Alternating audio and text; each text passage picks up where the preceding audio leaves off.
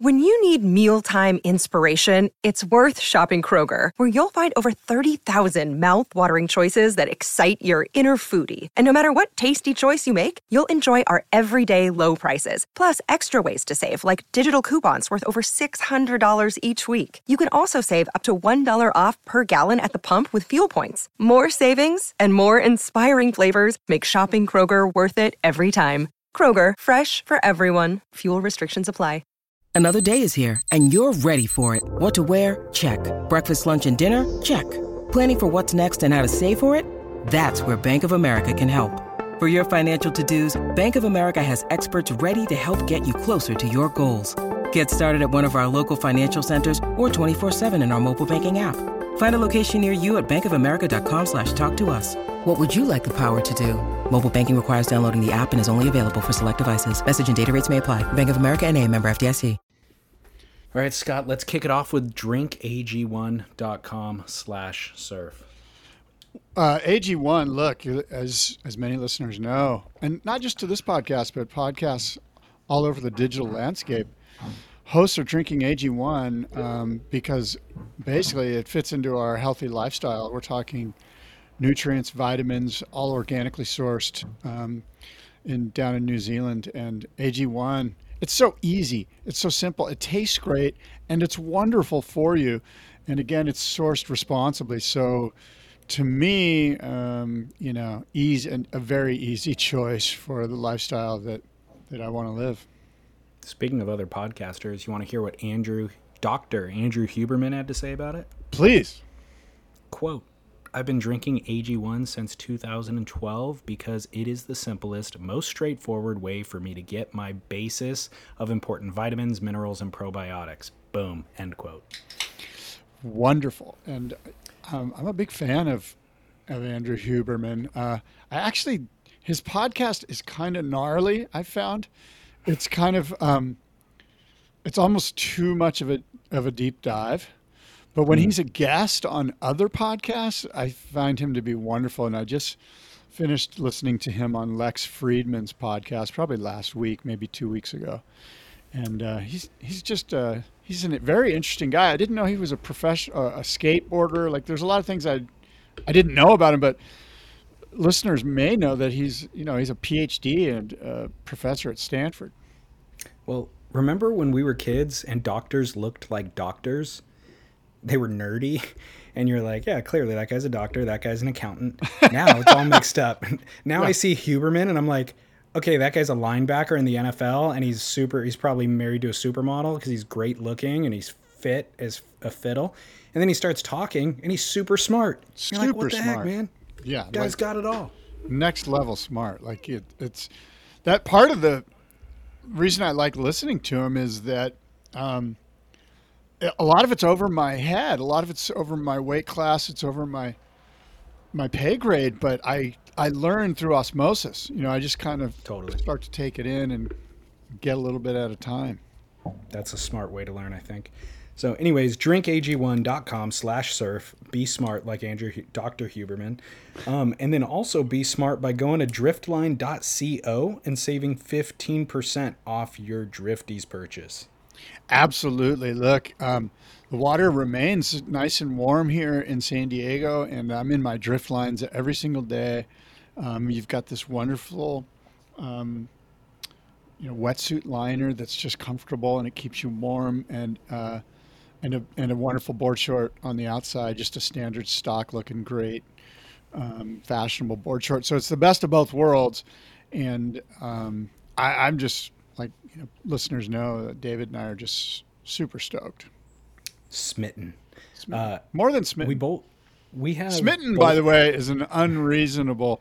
If you look up the word smitten, it means an unreasonable affection, or you know, um, and this is quite uh, reasonable. Like this is this is the um, extremely reasonable, beyond reasonable. Yeah. I thought it. I thought it just had to do with being like uh, charmed. You know. No, I looked Cute. it up the other day. Actually, I looked up the word That's smitten, weird. and it means to be unreasonably optimistic about a relationship. Well, well driftline.co. I said you could save fifteen percent. That way you, that you do it is uh, promo code SPIT, And the other thing that we don't talk about nearly enough is they have a, an eco version of the Drifty board short. Scott and I have both the regular board short and the eco version, which is manufactured in a way that uses less water, that sort of stuff.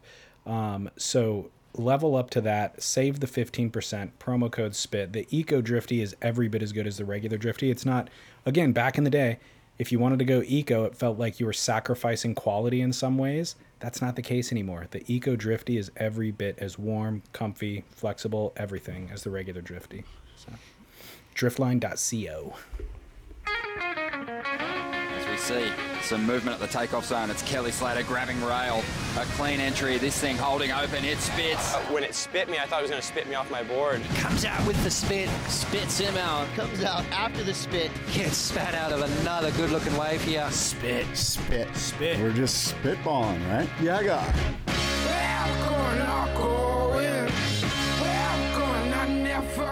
Yeah, guy. Yeah, guy. David. Oh my! It's Wednesday. It's August 30th. We're uh, doing this show a day later than we normally do, David. But uh, it's always good to see you, and um, good day to you, dear citizen.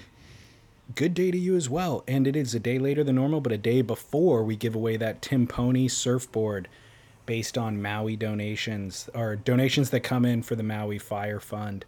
So Jeff and Nick Timponi built a beautiful surfboard. We've been publishing it on Instagram to showcase it this past week, and we're saying donate a hundred bucks. You'll get into um, a giveaway at the end of the week. We're going to pick one name out of the people who donated, or if you contribute a thousand bucks, you'll get ten entries into the giveaway. But uh, essentially, we wanted to give cash to local families in need, and so the Timponis live on Maui. They've been building boards there for decades and um, they have friends and family who, or I don't know about family, but certainly friends who are directly affected by the fires, lost everything.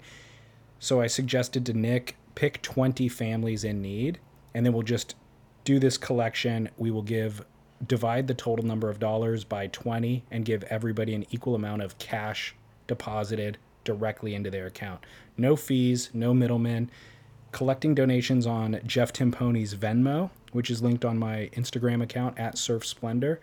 So you can go there, click on the link in my bio, and you'll see Jeff Timponi's Venmo. Boom, open that up. Venmo doesn't take fees. Timponi's aren't taking fees. They donated the board. I'm contributing to it, and I'm covering the uh, shipping costs for whoever wins this board ultimately. So you've got one day left. Look, people, step up, throw down a hundred bucks, and um, potentially win a board. And that's awfully generous of you and the Timponis. Good work, guys. Thank you. Thank you. You know, Yeah. you can on my Instagram story right now. Um, Shukin, our friend Shukin, is tight with the Timponis, and Shukin has basically the same information that you just gave out.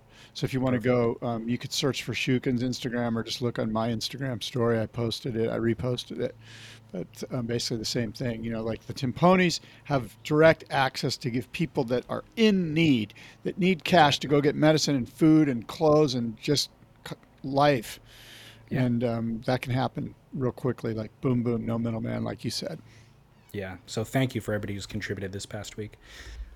The other follow up detail from last week was um, remember I read to you that uh, a public apology from Troy Eckert for burning that dude? yeah Listener uh, was inspired to fess up for his misgivings as well. Chimed in. I think we may have an ongoing theme here. oh my god listener chimed in, de- uh, emailed, and said, "Hey, David and Scott, love your work. Further to your story of the guy owning up, here's mine. Cloudbreak on my bucket list, and first time I was there. It was four to five feet, clean, busy, with 30 to 40 people out, and in my humble opinion, a very heavy wave, fast moving out of deep water. Anyway, snagged one on the in, uh, snagged an inside sneaky one or two, and back on the boat, a photographer from another boat said he got some good photos of me. Contact him if I wanted to see them. We connected and I got the photos, some great ones, and there's one of me in the barrel. Wait, no. Is that someone behind me? Jesus, clear as day. I never had the slightest inkling that there was anyone near me or let alone inside of me, inside me, meaning behind me. Um, I, I felt ashamed. I mean, I am really smoking this guy. So I go back to the photog and I ask if he knew who the guy was, the Burney. And turns out the guy was from, uh, he did know the guy. He was staying on Namotu. I emailed him and apologized. He replied quickly to say it was all good and that he didn't actually mind at all. The exchange gave me a warm, fuzzy feeling of hope. Hope that there are good people in the lineup and surfers aren't always the worst. Jamie in New Zealand. That's cool. I'm stoked to hear that. Um, all right. Well, one one in a series of uh, people coming clean, you know, uh, making their amends. I was thinking about it, and um, we all. I mean, I I've just accepted. I'm like, we're all gonna get burned regularly at this point with COVID surfers. It just happens all. If you're gonna surf in a crowd, you're gonna get burned three times in the course of a day. You know. Um, and so I've just accepted this is the new mentality. We have to accept it because otherwise you're going to be angry all the time. But then I thought a step further and I thought, we all burn people. Like, if Troy Eckert is burning people, you know, like expert surfers still burn people as well. Like, you can't always be 100% vigilant. Sometimes you're just totally in the moment and focused on what you're doing and you burn people. And so I think that we it is good to have that mentality of like, yeah, I'm going to get burned, but that you'll be the beneficiary of that grace as well at some point, no matter how good you are. Yeah, look, I mean, um, you know, the entirety of my surf experience since you and I came back from North Carolina has been foiling. And so, um, what's interesting about that is that there's no, there's no anxiety about getting set waves or whatever. You know, like I'm just picking up the crappiest little wave and I'm just so stoked on it. And yeah. when it comes to burning people, um, you know, um, in today's surf, um, I'm just, I'm, it just doesn't it doesn't come into my mindset at all because of where I'm at. You know, like I'm literally like if a set comes, I'm like, nope, you go. I can't even catch that thing. you know what I mean? And it's it's kind of a it's kind of a liberating thing, you know, the the concept well, is that. Is there an equivalent in the foiling world of burning somebody? I mean, I think the equivalent is is that you just don't want to come too close to people. You know you want to be away from people. And um because i think that's what freaks normal surfers out is that you're too close to them with that foil which is understandable.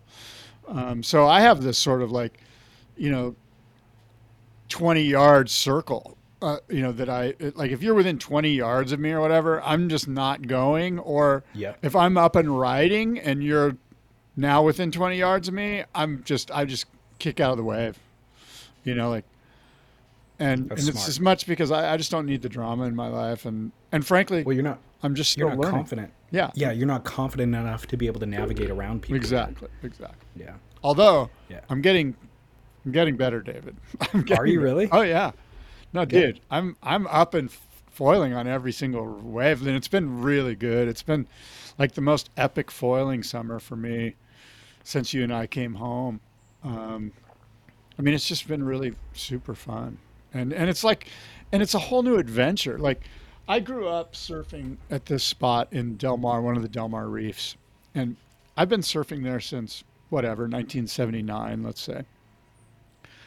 I went there yesterday, and I was like a little kid in a candy store, mm. like, oh my god, I you know going back to my old home spot, and nobody was out, and it's just because because it's shitty you know, because it's yeah. a shitty wave when the, in the summer. It's not even it's a winter wave. But there was these fun little, fat little crumbly waves that are perfect for foiling.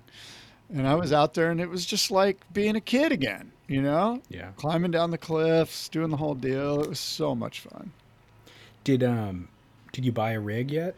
I haven't. I'm about to make the, the the. Uh, the big dive. You know, the okay. thing is, is that as you recall, when we went foiling together, a lot of people were like, "Hey, you know, you're you're going to quickly move from this wing, this foil, which is sort of like more stable beginner foil, to something smaller because you're going to want to yeah. go faster and you're going to want to turn." And so I'm already on a smaller foil, and I have yet to put out any cash Um, and so I think the foil I'm on now is probably would be good for me for a long time, you know, but Okay. it's, it's in, you know, inevitable that I'm going to have more than one wing because, you know, you get smaller ones for turning and then you get like different ones for pumping. You know, there's, it's just, it's going to be. Well, I, I think everybody listening knows, based on your surfboard collection, that yes, inevitably you will have more than one wing. I already have two. Now, the cool thing is, is that as you know, the wings are easy to hide. Like it's not like I'm coming home with an eight foot surfboard. These things are just two feet long. You can stash them under your bed. No one will know. They're so thin they fit under the mattress without your wife even knowing. Oh yeah, they're just like underneath the car seat. You know what I mean? Smart, smart. I love this strategy of um, not telling. Well, no, my, look, I'm completely honest with my wife. My wife is wonderful. She's such a supporter of me being in the ocean, and uh, thank God I don't have to hide anything from her or have a desire to hide anything from her. She will know when she shows up at the boardroom show, and each year there's more and more foiling booths, and There's going to be some foiling booths at the boardroom show, believe me. I'm glad there should be. By the way, guess who's going to be at the boardroom show this year? Besides the fact that we're honoring one of the nicest and most uh, well-respected humans in the world, Bing Copeland, in the Icons of Foam Shape Off, and we've got eight shapers coming out. But in addition, do you know who Jimmy Metyko is? I do. Okay, so Jimmy just put out this book. I think Dave Prodan just interviewed him on Dave's Yeah. podcast. It's called Shaping Surf History, Tom Curren, Al Merrick, California, 1980 to 1983. It's a super cool book, especially for guys like you and me, especially me, because I'm a little bit older than you, but it just speaks totally to my era, you know, like in 19, I graduated high school in 1983, you know, and I remember Tom Curren coming to Sunset Surfboards where I worked and where I was on the team. And he came with his wife, Marie, and he was, and they just had like a, because Al Merrick used to shape for Sunset Surfboards for Ed Wright, Ed, Ed set it up so that Tom came and talked to the surf team and blah, blah, blah. So, anyway, this book is so cool. And Jimmy's going to be at the boardroom show doing a book signing with Tom Curren. So Tom's going to be at the boardroom show both Saturday and Sunday. And on Saturday, there's going to be a discussion. One of the boardroom talks is going to be Jamie Brisick and Jimmy Metyko talking with Tom Curran about this era. And then there'll be a book signing. And then Tom's going to play. His band is going to play music. So, yeah. So Tom Curren at the boardroom show this year. We're pretty excited about it. And um, So cool. So can can you explain to listeners what Jimmy Metyko's connection is to that whole scene? yeah, good good idea. Jimmy Metyko was a photographer um, from Texas who um, just was the guy that traveled along with the whole Channel Islands surfboard crew. You know, Tommy, Willie Morris, um, Sam George, um, Davey Smith. Of course, hung out with Al. Was just somehow embedded with that whole crew. Matt George, um, Jamie Brisick, as I mentioned, um, that whole Channel Islands early '80s crew. Jimmy was there, um, just going on surf trips and taking photos and um, just capturing it all. Like he's got some of the most iconic imagery of that era, and that's really what the book is celebrating. And um, again, you can pick up the book and have it autographed by Tom and Jimmy at the boardroom show. And uh, so Jimmy's a photographer. Well, what I liked about it, you said iconic imagery. What's amazing is how much of Jimmy's imagery was not really that scene. You know, like he got on Instagram, I'd say four years ago, and he started publishing things out of his archives, photos out of his archives. And I was like, oh my gosh, every photo was fresh. It was something, maybe it ran in a magazine at the time, but it didn't become a poster, you know, that everybody had on their wall. Um, but I bet a lot of those images weren't published actually, and they're as good as anything that we ever that became iconic. And it's Tom Curren in his prime at Rincon usually, but fresh and new. Like you've never seen it before. No, you're absolutely right. Actually, that you bring up a great point. Um, you know, there was maybe four or five shots that are like the ones that you're like, oh yeah, I saw that in Surfer Magazine, or you saw it in Breakout Magazine when Breakout Magazine was California's regional mag. But you're right. There's as I look through this, there are just hundreds of wonderful photographs with anecdotes that go with each image, and and here's a real classic shot. Like I think, can you see this? Yes, now I can. Look at that board.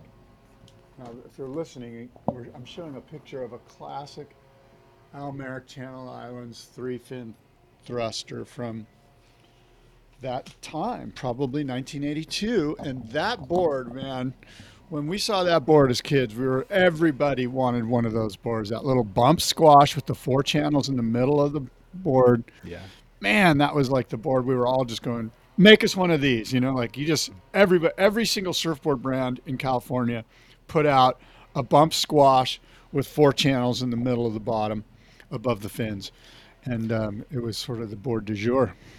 Well, there's so many other surfboard, um, I'm sorry, surf photographers who continued working for the the next few decades. I feel like Jimmy went away. You know, like Jimmy was the guy in that era at that uh, location, and then pursued some other interest in his life, probably. Some yeah, I don't know. That's a And- great point. We should know that. I bet Dave got into the. I should probably do a podcast with Jimmy myself and, and get to the bottom of that because uh, it's a very a good point. I, I'm sure he went back to Texas and just like, He did because I I talked to him like two years ago, and he was in Texas at the time. oh, okay, So, but I think he moved back out this way yeah. Well, more will be revealed. I don't know. at the boardroom show specifically. Yeah, so Tom Curren's going to be there, um, and Saturday again his band's going to play. They're going to there's going to be a deep discussion about this era with Tom and Jamie Brisick and Jimmy Metyko, and um book signing and all that. So that's just one of the many cool things happening at the Boardroom Show this year. What are the dates? How do people get Oh there? yeah, so October 7th and 8th in Del Mar at the Del Mar Fairgrounds. You can go to boardroomshow.com and buy tickets right now. And um, yeah, I mean it's uh, it's going to be a great affair. We're pretty stoked. Of course, Steve Sherman's also doing his War and Peace, um, a photo exhibition talk story about uh, the Kelly Slater and Andy Irons friendship and rivalry. And um, Steve's got great insights from that point in time, probably like I want to say 2003 to 2009 or whatever. Um, and so he's got he's going to have some incredible images as well. Yeah. And of course, Bing Copeland was who you referred to earlier as the shaper that you're honoring this year. And we'll have the shape off. Yeah, the shape off is going to be intense. Um, there's going to be eight shapers. Thomas Bexon from Australia is coming over. Michael Arenal from Ventura. Um, Wayne Rich from Goleta. Roger Hinds from Seal Beach. Hank Warner from San Diego. Dane Perlee from San Diego via Santa Cruz. Um, Rick, Rick Rock, Rock. the defending champion from San Clemente. And um, I feel like I'm missing one. Did I say them all? I don't know. That sounds right. Yeah. Uh, anyway. Um, but yeah, so everything, lots of stuff going on, plus all the vendors who are building out incredible quivers specifically for the show. So, and boards will be available for sale. So, epic weekend. You and I will both be there. Always meet tons of listeners every year, which is super cool. Kind of a never ending stream of listeners. Yeah. It's a one time to connect with everybody. Yeah, super cool, fun, super good weekend, super fun surf culture at its finest, the surf industry at its finest. Indeed. Well, as it relates to today's show, we've got um, we could do some trestles preparation and predictions beyond what we've talked about in the past. I know that there's forecast is now accessible. Hey, let me ask you this. Have you ever stepped on a stingray? Yes. How bad was it? Well, I've stepped on a ton. I've only been stung twice. It's it was awful Yeah, because To- I, I got totally nailed awful. by one Sunday night. for the first for the first time. No, it was the second time, but the first time wasn't that bad. The first time I kind of got through it somehow. I, I don't remember it being this bad, but this one was horrific. I was like, I couldn't even drive. I had to call my Yeah. wife to come pick me up. I was like, I was in like gnarly pain. And I'm, I guess I'm just soft. Maybe I'm just soft. I don't know. No, but the not what it pain was through the roof, toxic, like in my bloodstream. And for two hours, I was like, I almost passed out. You know, like I Oh was like, gosh. you know, again, maybe I'm a little, maybe I'm a little weak in the constitution. I you know people would like to point. They told me that exact thing because my my scenario turned out to be pretty comedic. Um, I got tagged, was in seething pain, like yes. Yes. audib- audibly seething, like I was audibly seething. That's what I was doing.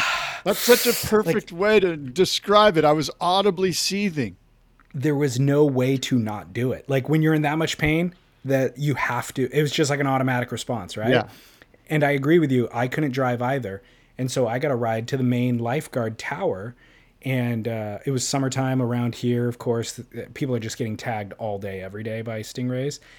So I end up sitting in there in the lifeguard tower. They make you put your foot in a hot, uh, a bucket full of hot water because the hot water neutralizes the protein that's in the venom and uh, like in the poison.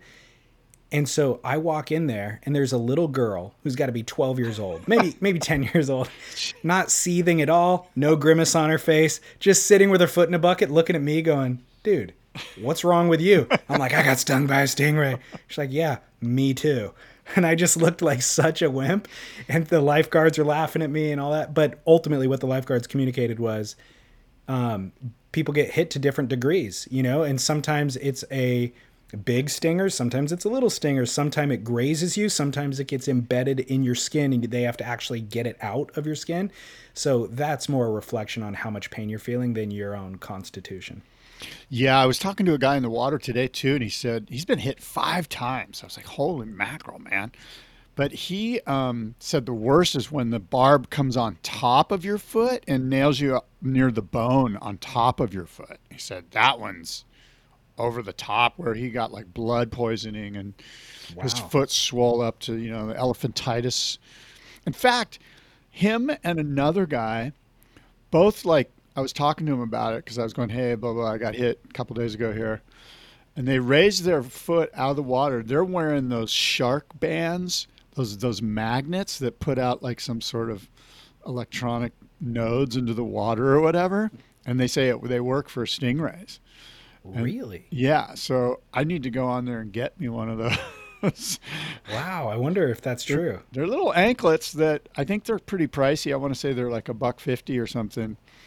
But he's like, yeah, I think they work, you know. And he he was telling me that, you know, when he puts his foot in the water, he can see him scatter. But I mean, you see him scatter anytime you put your foot in the water. So, but I'm willing to roll the dice on one of these Sharkbanz things. I mean, you think they would advertise that as part of their marketing campaign if that were true? This is this is a good point. But So I haven't you- seen their you- marketing in a while. I think they just sold to Me too. Amazon. I think they're like they you know they went on Shark Tank and now it's just Costco. Okay, well, you spend the 150 and let me know. You don't want to be a test pilot? So I, you learn around here to never put your feet in the water or never put your feet on the ground after your initial paddle out. And even on your initial paddle out, you do the stingray shuffle up to basically your knee depth. Yeah. And then you just lay on your board and just use your fingertips to until you're waist deep and then you can start digging in and paddling. But I mean, I've learned, I've perfected the art of the starfish wipeout. If I'm in waist deep water and I wipe out, I can still not touch the bottom because I've gotten so good at starfishing. That's your that's your one. Uh, you should give like lessons. You know, like that. Your, It won't be surf lessons. It won't be wiping out. It won't be a lesson on how to hit the lip. It'll be a lesson on how to wipe out without hitting a stingray. By the way, I just googled Sharkbanz. They do, they do market that this Oh, keeps away. It says sharks and rays. Keep away sharks and rays. 128 it's worth bucks. Shark bands. I remember one day in the summertime. So they're they live in warm water. You know, they kind of go away in the wintertime. Which is why I prefer the wintertime around here. Part of the reason why I prefer winter and putting on booties is because I know I've got a little bit of protection because the summertime you feel vulnerable. But one time uh, I was surfing river jetties and it was summertime, super warm water, trunking it, crystal clear water. I paddled out. It was like a, you know, three to four foot, like peaky combo swell made a dry hair paddle out, which I was already like, that's a plus. First, first, first wave, front side got a tube, dry hair tube. Like came out of little tube, still dry hair. I was like, I was tripping. I looked down and it was a blanket of stingrays because the water was that crystal clear. Like you could see a little bit of movement and you just thought it was the water rippling. It was all stingrays at the bottom, couldn't even see the sand, just blanketed over one another. And I was like, oh my God, kicked out, landed on my board, just paddled back out. Didn't put my foot, feet down, obviously, but that was one of the scarier moments I've had. Yeah. Visuals I've had. That sounds heavy. That's not good. Yeah. Yeah. I mean, you know, you think about Steve Irwin getting nailed by that massive one. I mean, that must have just been. He must have just went into just the craziest cardiac, like, ah, like I'm, I hope it was quick and not as painful Yeah. as, as I imagine it might have been. But sure, That is a crazy story. yeah. Well, so anyways, like I was saying, we've got the lowers thing to discuss. We've got racism in surfing to discuss. what? Lewis Lewis Samuels was just interviewed by Stab Magazine. Came out of uh, hiding after the last twelve or fifteen years. We could discuss that briefly if you're interested. What do you think? Just kick it off with lowers. Yeah, let's let's talk about lowers and what's going on. So, um, this kind of drove me a little bit crazy the other day because I was looking at the forecast for lowers, right? And I'm going to go there right now, right? So I go to the forecast. In a perfect world, we everyone knows that the lowers event is about to happen. It's going to be a one-day event. Five men, five women surfing for the world title it's just one day. Like, how hard could it be, right? To pick one really good day in the next month. it shouldn't be that hard. They Well- don't have a month. Huh? They don't have a month window. Right, but they should. My point is, is like, Got like, it. why wouldn't you? Why wouldn't you have a month window? And if the answer is whatever the answer is, then you failed. Like you're you're not a you're you're not you, you don't know how to hold a world title event. Yeah. But on 9 1 this Friday, tomorrow, no, in two days, four to six feet. Saturday, five to seven feet, six to eight feet. Sunday, four to six feet, five to seven feet. Monday, six to eight feet, six to eight feet. Tuesday, five to seven feet, four to six feet. Wednesday, four to six feet. Thursday, starts to drop a little, three to four feet. The beginning of the waiting period, three to four feet, poor to fair, bad winds. The next day, three to four feet, poor winds. The next day, two to three feet. The next day, two to three feet. The next day, two to three feet. Now, Wednesday the 13th, which is within the waiting period, it gets back up to four to six feet. And it looks like Thursday is going to be four to six feet. So maybe I'm wrong here, but my point is, is that if you had in a perfect if you were truly a world surfing organization that was keen on finding the best possible waves at lowers during the month of September, you would figure out a way to have some sort of holding permit that you could pull at any moment and go, look, I can tell, by the way, that on Monday the 4th, and I could have told you this three days ago, it's going to be six to eight feet, light winds, and good all day we're I'm calling it now. We're having the event Monday the fourth. You know, like Yeah. and and uh, anyway, it's a little frustrating. Hopefully, it looks like they're going to get some good waves. But point is, is that it could have also been a situation like we had at G-Land, like we've had numerous times where, even at Chopu, where the trials were the best of the of of the waves that were on offer. So anyway, uh, Yeah, we'll see. well- Maybe I'm going to eat crow. I hope I do. I hope the waves are perfect. But my point is, and is that yeah, the yeah, the forecast can still shift. So yes, but Dave Prodan blamed glo- global warming on his podcast is the reason why there haven't been waves this year for the WSL. And uh, one of the commenters was like, uh, "Tell Nathan Florence that."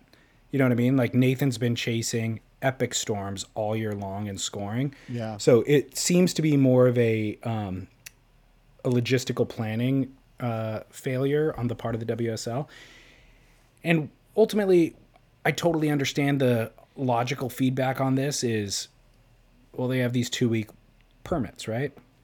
My feedback to that is if you are the arbiters of surfing and you are the World Surf League and your goal, which theirs isn't, but if your goal were putting the best surfers in the world in the best waves, you would talk to the local cities and authorities who submit the who give you those permits Yeah. and you would communicate Yeah. we're not we're not beholden to standards of a decade or two ago where we needed this this Yeah. far in advance. Exactly. We've got all these new models, all this new technology where we can where it's only going to take a day. We don't need a 3-day window like we normally do, whatever.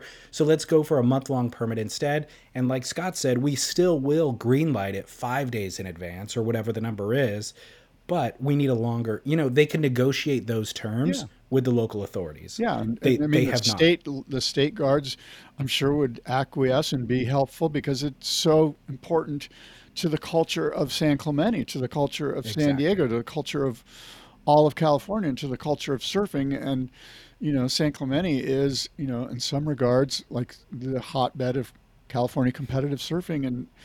Yeah, I mean, everybody wants a win here. There's nobody that's like, no, we want you to have it when it's shitty. Like everyone's going to be like, yeah, okay, this all does sound good. Let's let's negotiate this. You know, And maybe it costs us a few extra thousand dollars to have, but that's what you do when you're the friggin' arbiter of competitive professional surfing.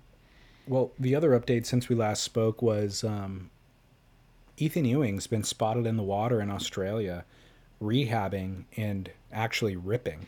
Really? Um, yeah, and so he could be the reason why he hasn't officially withdrawn from the event is that he's hoping to be in shape for the event. And so let's do a quick rundown on scenarios here. Um, Filipe Toledo is clearly the kingpin at Trestles. And who do you think has the best shot at dethroning him? We've got Griffin in the in the uh, second position, so he'll have to do the least amount of surfing throughout the day, other than Filipe. Ethan, Joao, and Jack Robinson. Who's got the best chance to unseat Filipe? God.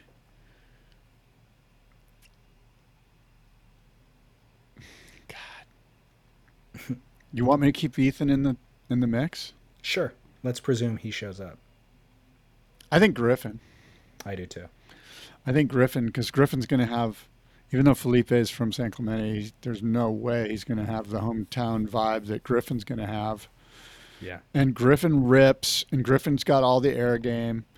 I to me, it's going to come down to. I hope it should. It needs to come down to who, who's got the balls to start punting airs on the first turn.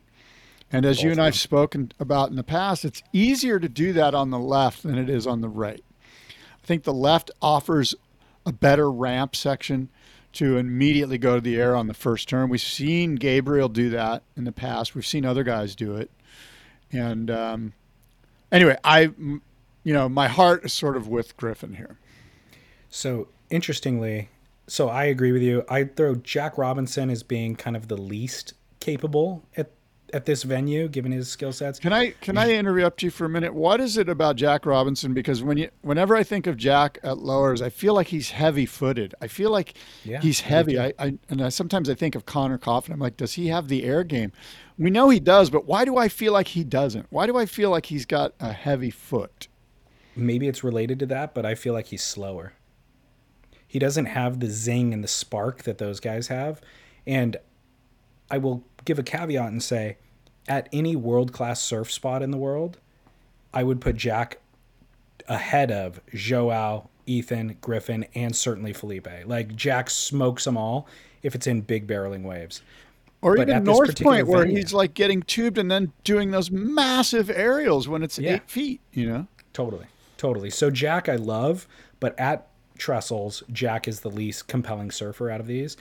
Joao I like because he's it's all fresh to us. You know, we haven't seen a lot of Joao and he's got the full game, like rail game, power, airs, all of it. So that could be an interesting bid. Uh, Ethan is coming off an injury, probably not the top spot. Griffin Colapinto. This is his home break. He's super dynamic if the waves are small. We used to say Filipe was the best surfer in the world in small waves. Interestingly, here and in recent years, Filipe has actually gotten a lot better in bigger waves. He wins Margaret River, uh, J Bay, stuff like that now. And interestingly, if the waves are small, it means wave selection becomes important. And this is Griffin Colapinto's home break, and I could see him figuring out the higher scoring waves when it's small and beating Filipe on the better waves. You know, you're Well, shaking your head now. I mean, if you're suggesting to me that Filipe doesn't know how to read the waves at lowers, I, know, I don't think you are. That's obviously incorrect. Filipe has as much wave knowledge out there as Griffin. Filipe's You surfed think? out there for years. Yeah. Filipe knows that wave like the back of his hand. Better than Griff. As well as Griff. Like how good how good do you need to know it? Like it's not like Yeah, it's that's a good friggin' pipe or something. Like it's lowers. Like the wave either comes from 180 or 205 or you know like the left's better or the you know I just don't Yeah. think it's I don't think it's that deep of science to to break through to some level where it's like, "Oh my god, he's got the secret code." Well, if that's the case, I kind of put my money on Filipe in almost any scenario. I agree. I agree. It's it's he's got to be the heavy favorite if there's betting, which there is, right? Yeah. So the two things that I could look at are what is Filipe's greatest asset out there? And honestly, aside from the surfing that we know and love, he doesn't falter. Like the guy doesn't make mistakes, you know? I mean, he gets a wave that he needs and he surfs the thing into the 9.5 range. Like that's just he doesn't fall. I think the same could probably be said about Griffin as well. Um, and then if you ask what what is the biggest liability for Filipe, there's a liability for him that Griffin doesn't have, which is we've seen Filipe so often and we have super high expectations for him. And so that tends to factor into the judges' score lines. If he doesn't get up and surf that thing out of his skin, he gets a seven. Even though what he did, if Jack Robinson did it, they would have given him a nine. You know what I mean? So the expectations for Filipe are just so high that that creates a liability for him. And I don't know that the judges have that same expectation curse on Filipe, on uh, Griffin Colapinto. So part of me is like, I hope Filipe wins because I think what it'll it might do is just push the powers that be to um, realize that that lowers just isn't where we should end the world tour. Lowers isn't where we should crown a champion. Let me show you something. Guess where it's going to be perfect? Eight to 10 feet. the entire waiting period. Eight to 10 feet, gnarly, spitting, grinding barrels. Where? Puerto Escondido. You could have this event three mornings in a row. You run round one, you run round two, and then you run the round three and four. Like, you know, Yeah. it's going to be that- insane. And in waves of consequence, which is what our world, where our world champions should be crowned, in waves of champion. And I think that Puerto's in some way better than Pipe because it's it doesn't have um, it's more of an equal playing field. Like we all know that Kelly and Jack and you know a few guys have got Pipe figured out, but Puerto Escondido is a wide open wild card, and it's eight to ten feet, and it's heaving, perfect, spitting. But also, you got to pick the right one. It could you could get a closeout and be done. Boards broken, legs broken, Not be able to make the paddle out for the rest of the not week. be able to make the paddle out. Yeah. I'm sorry, but No, I, I totally agree with you. And if we were discussing the same scenario of surfers at Puerto Escondido, it would be completely flipped upside down. completely, we'd be Jack, we'd be Jack and Joao and Griffin, and then Ethan, and then Filipe. But you know who would smoke them all in regardless of almost where it is? Gabriel. Gabriel. Medina. Gabriel Medina. Now there was some talk about should Gabriel get Ethan's spot if Ethan doesn't surf in it. I think Yeah. Stab threw up a thing on their website, and you and I discussed it a little bit. Um, and my feelings remain the same. I say yes. Yeah. I say yes. Let Gabe surf in it. Are you kidding me? Everybody wants to see Gabe in that thing, and because Well, we all Filipe- feel like the Gabe Filipe thing is is really what it's going to come down to anyway. Filipe's response to that was he had 10 opportunities to earn his berth into finals day and he didn't. Meaning there's, 10 a, events throughout there's a, the year. there's a spot available. Right. It's you know like yeah. Well, and what we want is number one to find out who the best surfer in the world is. And so Filipe's afraid. That- exactly. Filipe is afraid. So I think that putting Gabe in there would allow us the opportunity to see who the best surfer in the world is. And then secondly is we want entertainment. And Gabe adds entertainment to the day. So that's why we all want Gabe there. Absolutely. But Yeah. realwatersports.com labor day sale going on. Um, we've talked about kt boards on maui. Let's give some more love to maui. There's a bunch of kt boards on realwatersports.com right now. Uh, 30% off. Really high performance looking short boards. Brings the price down to under 500 bucks for a brand new kt Wow, that's yeah. that's a smoking hot deal. Are you kidding me? I mean, we're talking about one of the most cutting edge shapers in the world and uh, underrated. Uh, I mean, if you're in the know, you you know that he's not underrated, that he's incredible, but um, just not widely marketed. So Yeah. uh, that's a smoking hot deal at Real Water Sports. And um, you know, frankly, I've been foiling so much, I'm like, I'm I might go back to the Outer Banks just to foil yeah because it's kind of foil heaven. Yeah. That'd be But, an epic uh, call. I mean, they're getting great surf right now too. I think they have the Outer Banks Pro happening this week. Yeah, Hurricane And Franklin. the waves are pumping. Yeah, they're getting some great waves. Yeah. So That's actually a really great place when you think about like if It's the best, if, dude. you're engaged in wind sports and surfing and foiling or any of like it's kind of like our guy Joey. He can do everything any day he's in the water. You know, he's either downwind foiling or is prone foiling or kiting or you know, he's just it it's kind of a wonderful place for all all of that stuff. it's incredible. We loved it. Yeah. So go to realwatersports.com, check it out. Labor Day sale, go now. And you can also buy NVS fins there, naked Viking fins. Naked Oh Viking yeah. surf. Look, get your Naked Vikings fins at either Real Water Sports. Well, get them at Real Water Sports. I was going to say, but you can come to the boardroom show and meet Jamin and Leif, and um, they'll be there with their fins. And you're going to want to meet these guys. Super good guys. I mean, the, the greatest, nicest guys. So um, That's what. Yeah, I. I mean that if you're in Del Mar, San Diego, Southern California, and you're going to be around, definitely swing by because those guys are a total resource and asset. And every time I see them, or every time I pull up their website, they have some new fin that they've been working on in collaboration with some shaper, and so. I've got probably 10 sets in my quiver at this point, and that's all that I use. And if I get a new board, I have a set of NVS fins that fit it perfectly and suit it well. So once you commit to them, you kind of there's no need to do anything else. You're locked in for life. You know, those the Apex series fins made out of the G10 are guaranteed, so they're bulletproof. awesome. NVSfins.com. Surfnvs.com. Oh, sorry. Wait.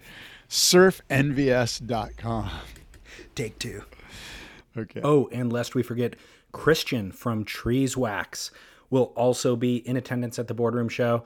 Uh, if you don't want to wait until October, which I advise you do not, go to treeswax.com to learn more about the petroleum free surf wax made from trees and limestone, or go grab it right now. I've been calling out surf shops up and down the California coast that are carrying it. Today we've got Surf Lounge North in PB, Ventura Surf, and Steamer Lane Supply. And of course, treeswax.com.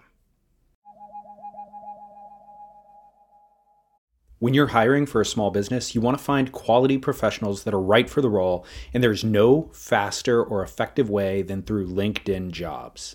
Your time and capital are precious, and there is a powerful resource that can help you focus on what you're good at and integrate people into your team seamlessly to help grow your business. LinkedIn Jobs has created the tools to find the right professionals for your team efficiently and for free. LinkedIn isn't just another job board. Everyone is already on LinkedIn with their resumes and references, and now LinkedIn has designed a hiring platform to connect you with candidates specifically qualified for the job that you post about. More than a billion professionals meticulously organized to connect people by skill set to help us all advance our position. 2.5 million businesses already use LinkedIn for hiring, and 86% of small businesses get a qualified candidate within 24 hours. It's that fast, easy to use, and effective. LinkedIn Jobs can help you write job descriptions, filter the right person to you, and give you the tools to help you interview them like a pro. LinkedInjobs.com slash surf is where you go to post your job for free. Yes, totally free. That's linkedinjobs.com slash surf to post your job for free. Terms and conditions apply.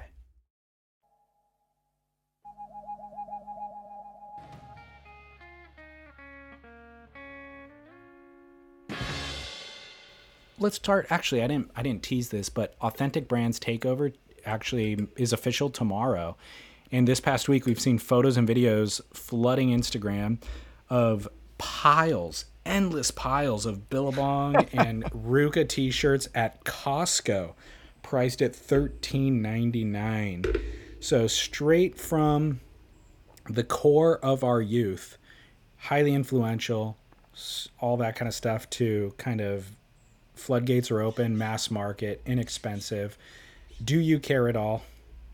I don't really care at all. I don't wear surf clothes. I'm not trying to brand myself with surf clothing. Um, I'd and and and as far as you know, is this some sort of horrific moment where they've stripped away my youth because now it's available at Costco? No, I don't give a shit.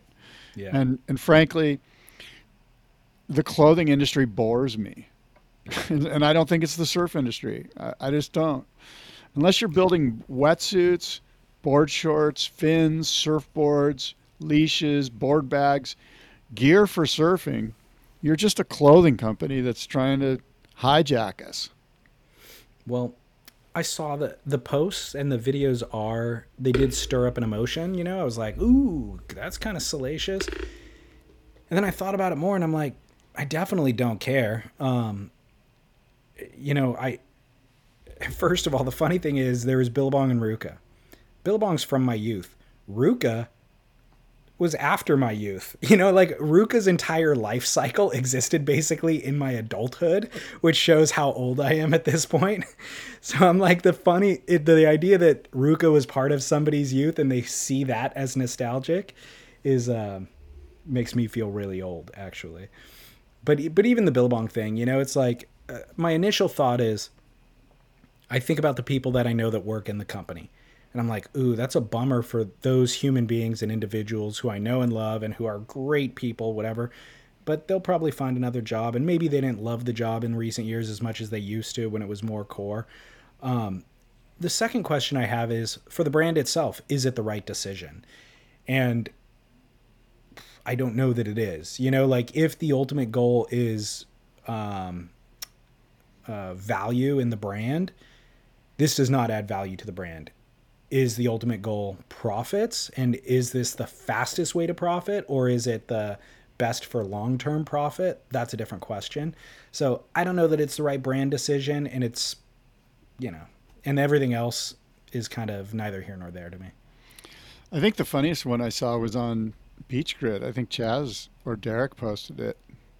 And it was a Volcom, I think it was like one of those stones that you use to scrape the heel of your foot to like take the The pumice stone. the pumice stone. Thank you.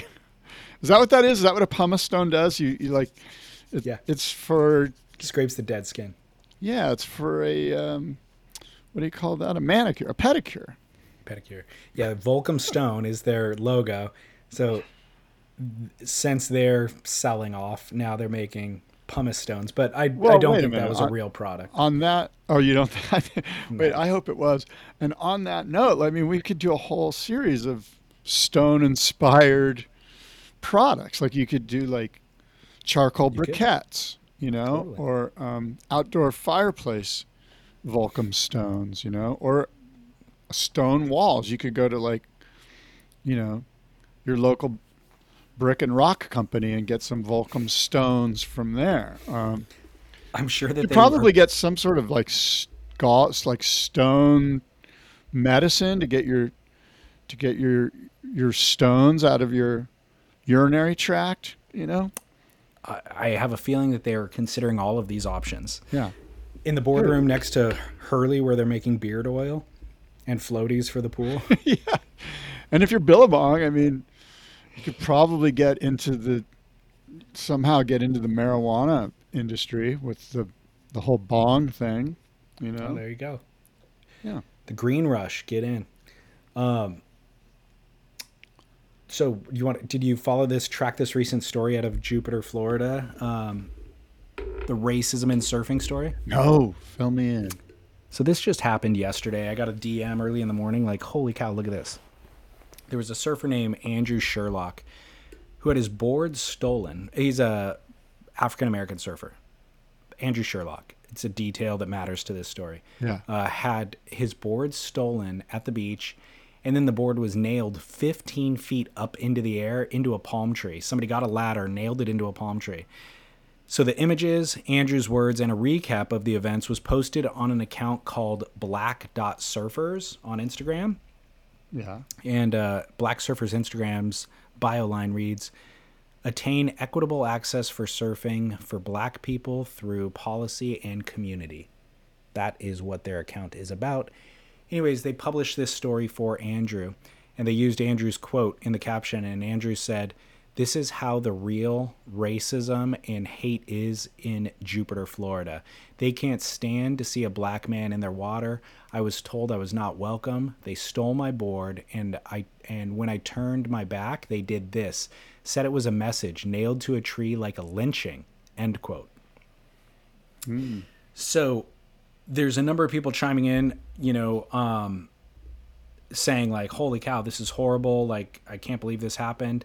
And then if you look a little bit deeper, there's a bunch of other people chiming in, kind of giving further explanation of what actually happened in the water that day. And here's one of them. Somebody said, "quote A quick summation from someone who was out in the water that day. This guy was burning everyone." And when someone would say something to him, he would immediately call them racist. He ended up colliding with a local on a wave that was clearly his fault. He told him to go in. Uh, I guess the local told Andrew to go in or down the beach where he wouldn't hurt anybody. He proceeded, Andrew proceeded to try to fight them. He went in and put his board in his car, went back to the boardwalk to talk to the kid that he collided with.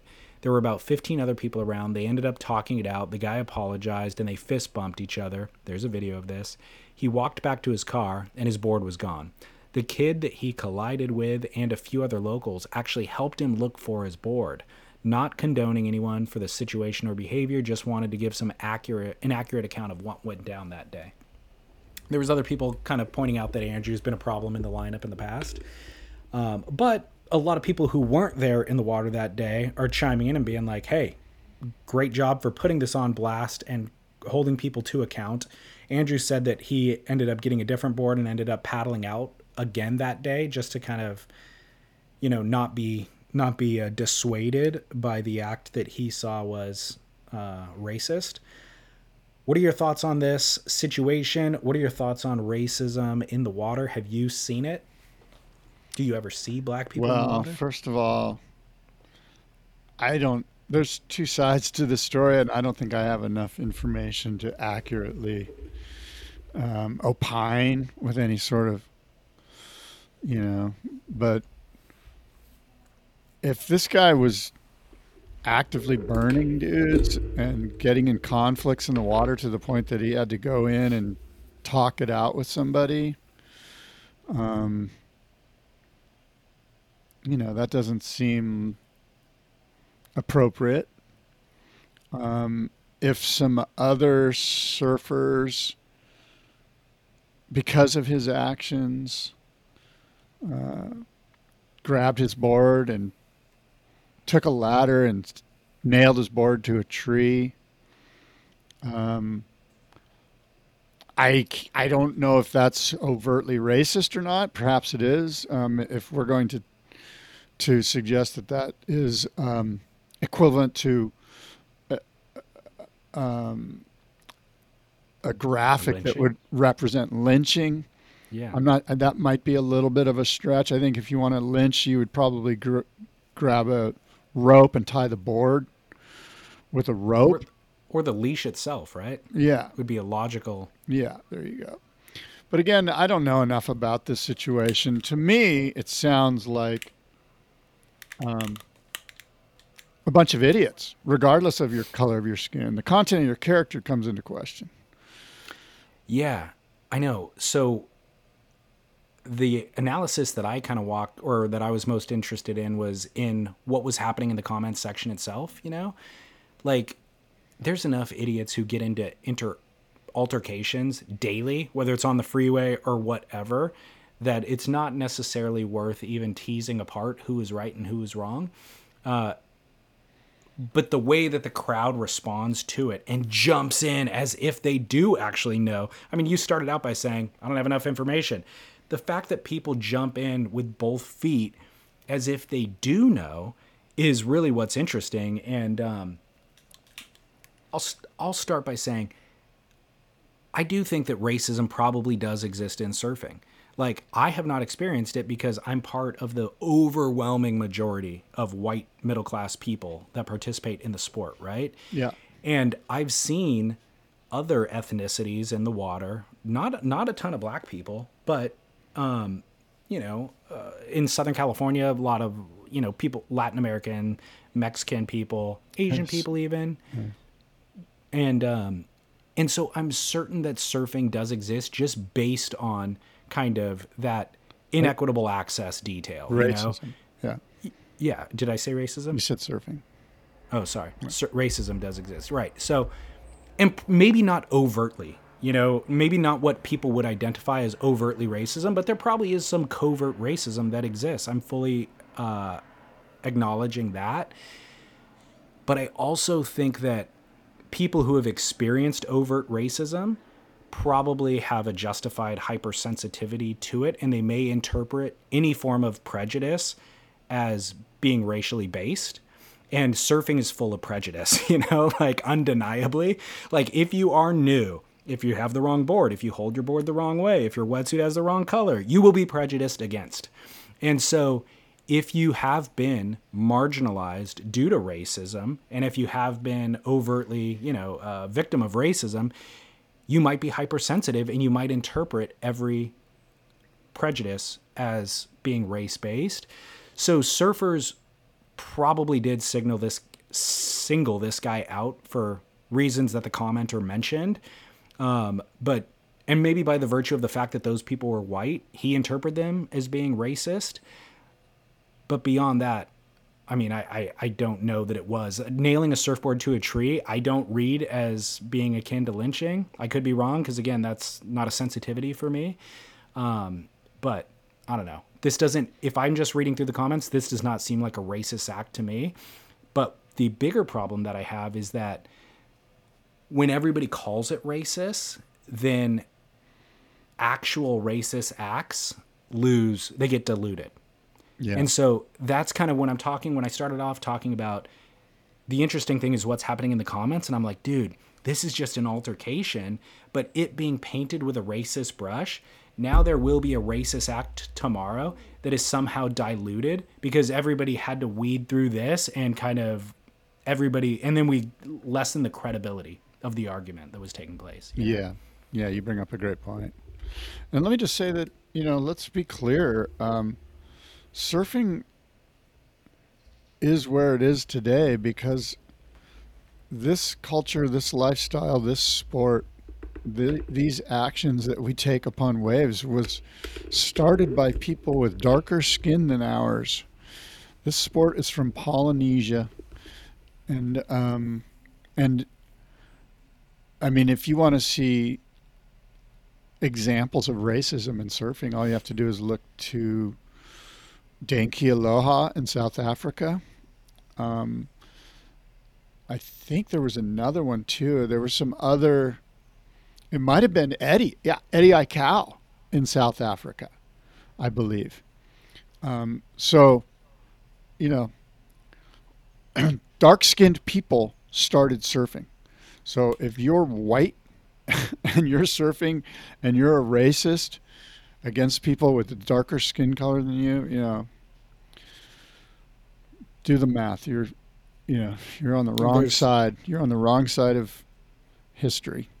Ra- I mean, racism is rife with hypocrisy. Anyways, just yeah. the the ideology of racism is entirely hypocritical and narrow-minded, and lacks a tremendous amount of critical thinking.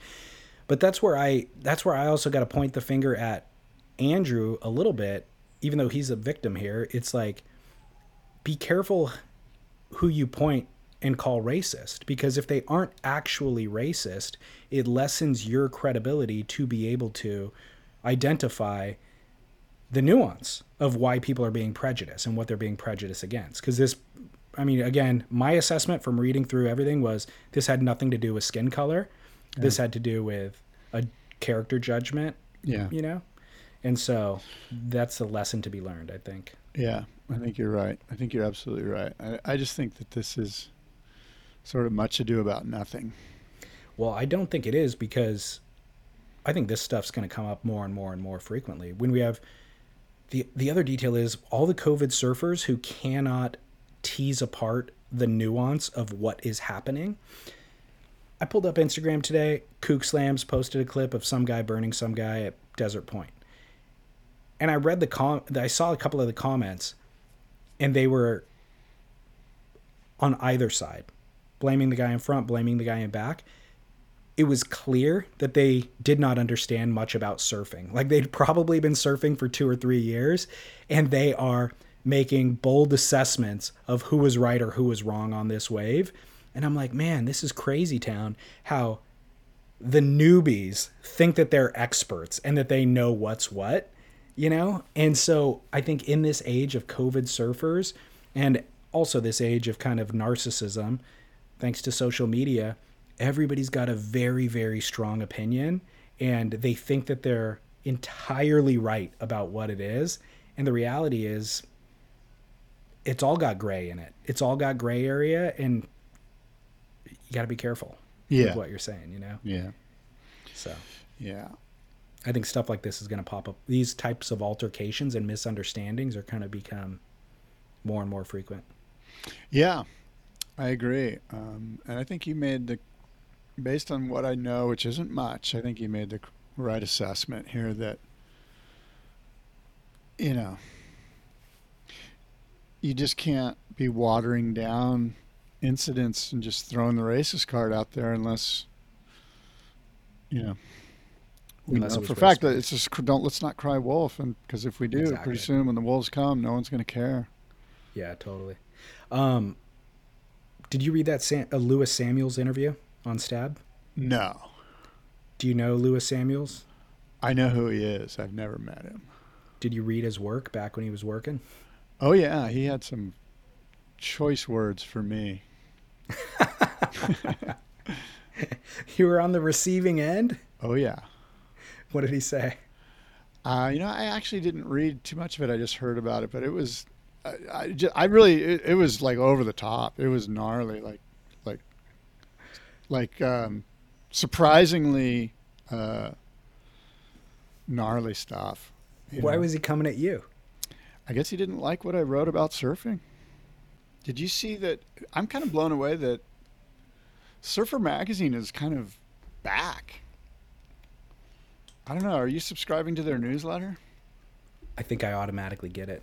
Yeah, I don't know. I don't. I don't remember subscribing to it. I just automatically I mean, get they're it. definitely they definitely have an online website and an online presence, and they're they've They of hired. They well, they hired a bunch of people. They hired a bunch of people from, you know, that you know. yeah Xander Uh, Martin, yeah. And they're they're, making it go. basically kind of doing a little bit of a like grabbing stuff from the internet and posting it Yeah. and then like writing a paragraph or two about it kind of like what the inertia does but then there's some other stuff um, that's a little deeper than that but and to be frank the, the inertia does some deeper stuff as well but No, they're making a go, and they are beating people to the punch. I mean, they are the ones who broke the Erik Logan being fired story. I know that's kind of what I'm noticing is that it doesn't feel like they're just like, um, yeah, it feels like they're just ahead of the game a little bit. Yeah. Well, because they hired people who have been in the industry for 20 years and they're in the know and but they're operating under the kind of current news cycle algorithm thing where it's like let's just get it up quick, let's do 5 a day and let's be first on Google essentially, you know. Yeah. So, but no offense to any of those guys, but nothing that has been filtered my way from them was uh, insightful enough for me to kind of click on or spend any time on. But Yeah. I'll read the headlines real quick. Yeah, it's kind of just like a headline grabber. You know, you just kind of. I, and and to be honest, I'm glad to see them back and functioning rather than just being a ghost. Yeah, yeah. No, I, you know, like I said, I'm. I I go I get the newsletter and then some I'm sometimes clicking on it because they're kind Yeah. of seem to be ahead of the game a little bit on some Yeah. stuff. Yeah, totally. Cool. All right. You think surfing is Surfing Mag going to make a comeback? I don't know. I don't think so. Job opportunities for you and I if they do. Well, I mean, if it, I don't think anyone wants my, if they, if they query Lewis about my writing skills, they'll they won't hire me because Lewis, Lewis is not a fan of my. And quite frankly, he's right in many regards. I didn't. I wasn't a very good writer. Uh, real quickly, I'm going to point out we haven't been doing it, but must see moment. No, not must see moment. Duke. I'm going to give Caitlin Simmers a Duke of the week. Uh, she's got a new edit coming out tomorrow called Bell Jar. It is the first female only or female focused surf in- edit of the year entry on Stab Magazine. So I think that's pretty epic to see. And I've seen some of the teaser clips, and it's her surfing the box and stuff. Like really incredible surfing that we know Caitlin has been doing recently. But um, that's one realm of when you look at men's surfing versus women's surfing. Men's free surfing has so much more um, visibility than women's free surfing. And I was always like, man, Sage Erickson needs to drop the tour and just focus on putting out a banger edit. And I guarantee she would have like all of the, you know, commercial viability that Carissa Moore has on tour if Sage just focused on putting out a banger edit. And so I'm glad to see Caitlin kind of taking the bull by the horns and filling that gap that exists for high performance shortboard female free surfing. Well, by the way, I mean, when we're talking about her and we're thinking about the lowers event coming up, that's actually the best storyline is can she beat Carissa?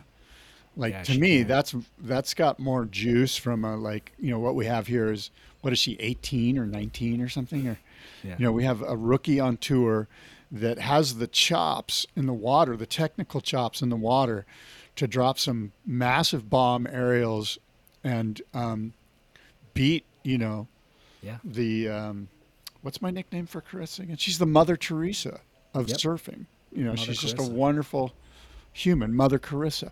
But Katie, I mean, that matchup is, I think it's, I think that's very, very interesting. I think it's, it has more editorial chops.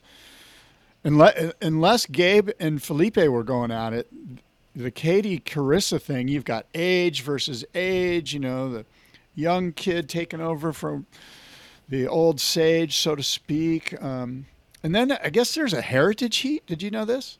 No, I didn't. I don't know if this is true. I'm just reading this um, on the Surfer Magazine forums, but it says here that there could be Archie versus Wardo Oh my God. in a heritage heat. Don't they usually do a heritage heat, like in between heats, to kind of keep people engaged? Like while Um, people are. When you say usually, that'd be a loose definition for usually. I Yeah. think they've done it a handful of times over the years, but it's a rarity. Uh, but that would be incredible, and I'd put my money on Wardo. I don't know. Maybe I'm seeing here people going, wait a minute, is this real? And then this guy says he heard it from a reliable source, but he hasn't seen or heard anything about it. No, Everyone's pretty anything. excited about it. I mean, I've seen- because they say that they say that uh, uh, Christian Fletcher is going to be commenting. This is not going to happen. This Ra- is so anti WSL. Randall from Lost is going to comment on this. I could see the couch surfing Alani brothers. They have that show Couch Surfing. I could see them setting this up at uppers while the lowers event is going on. Yeah, yeah. Anyways, yeah, go Caitlin. That she'd be coming from fifth to surf through Molly, Caroline, Tyler, and then Carissa. But hey, Stephanie Gilmore did it last year. Yeah, she, she, she could do it. You know, we'll see Yeah. what happens here. All right. Well, look, great show, David. Um, until next time, adios and aloha. Well, I'm sitting down in the San waiting on an eight o'clock train. My woman left me here last night. Things ain't been quite the same. I gotta get back to Dallas tie up a few loose ends.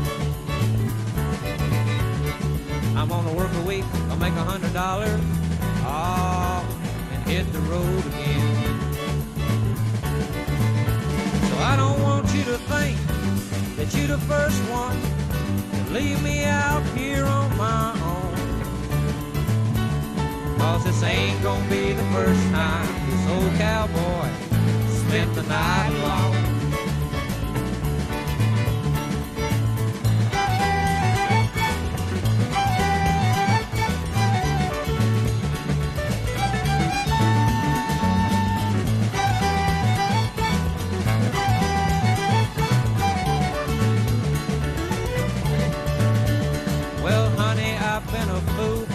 Bigger fool.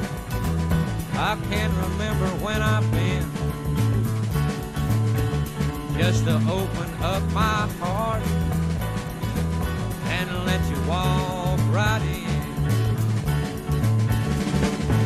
But there's one thing in life that ain't hard for me to do. That's as soon as I kiss the lips of another woman, I'm gonna forget all about you. So I don't want you to think that you're the first one. Leave me out here on my own. Cause this ain't gonna be the first time this old cowboy spent the night alone.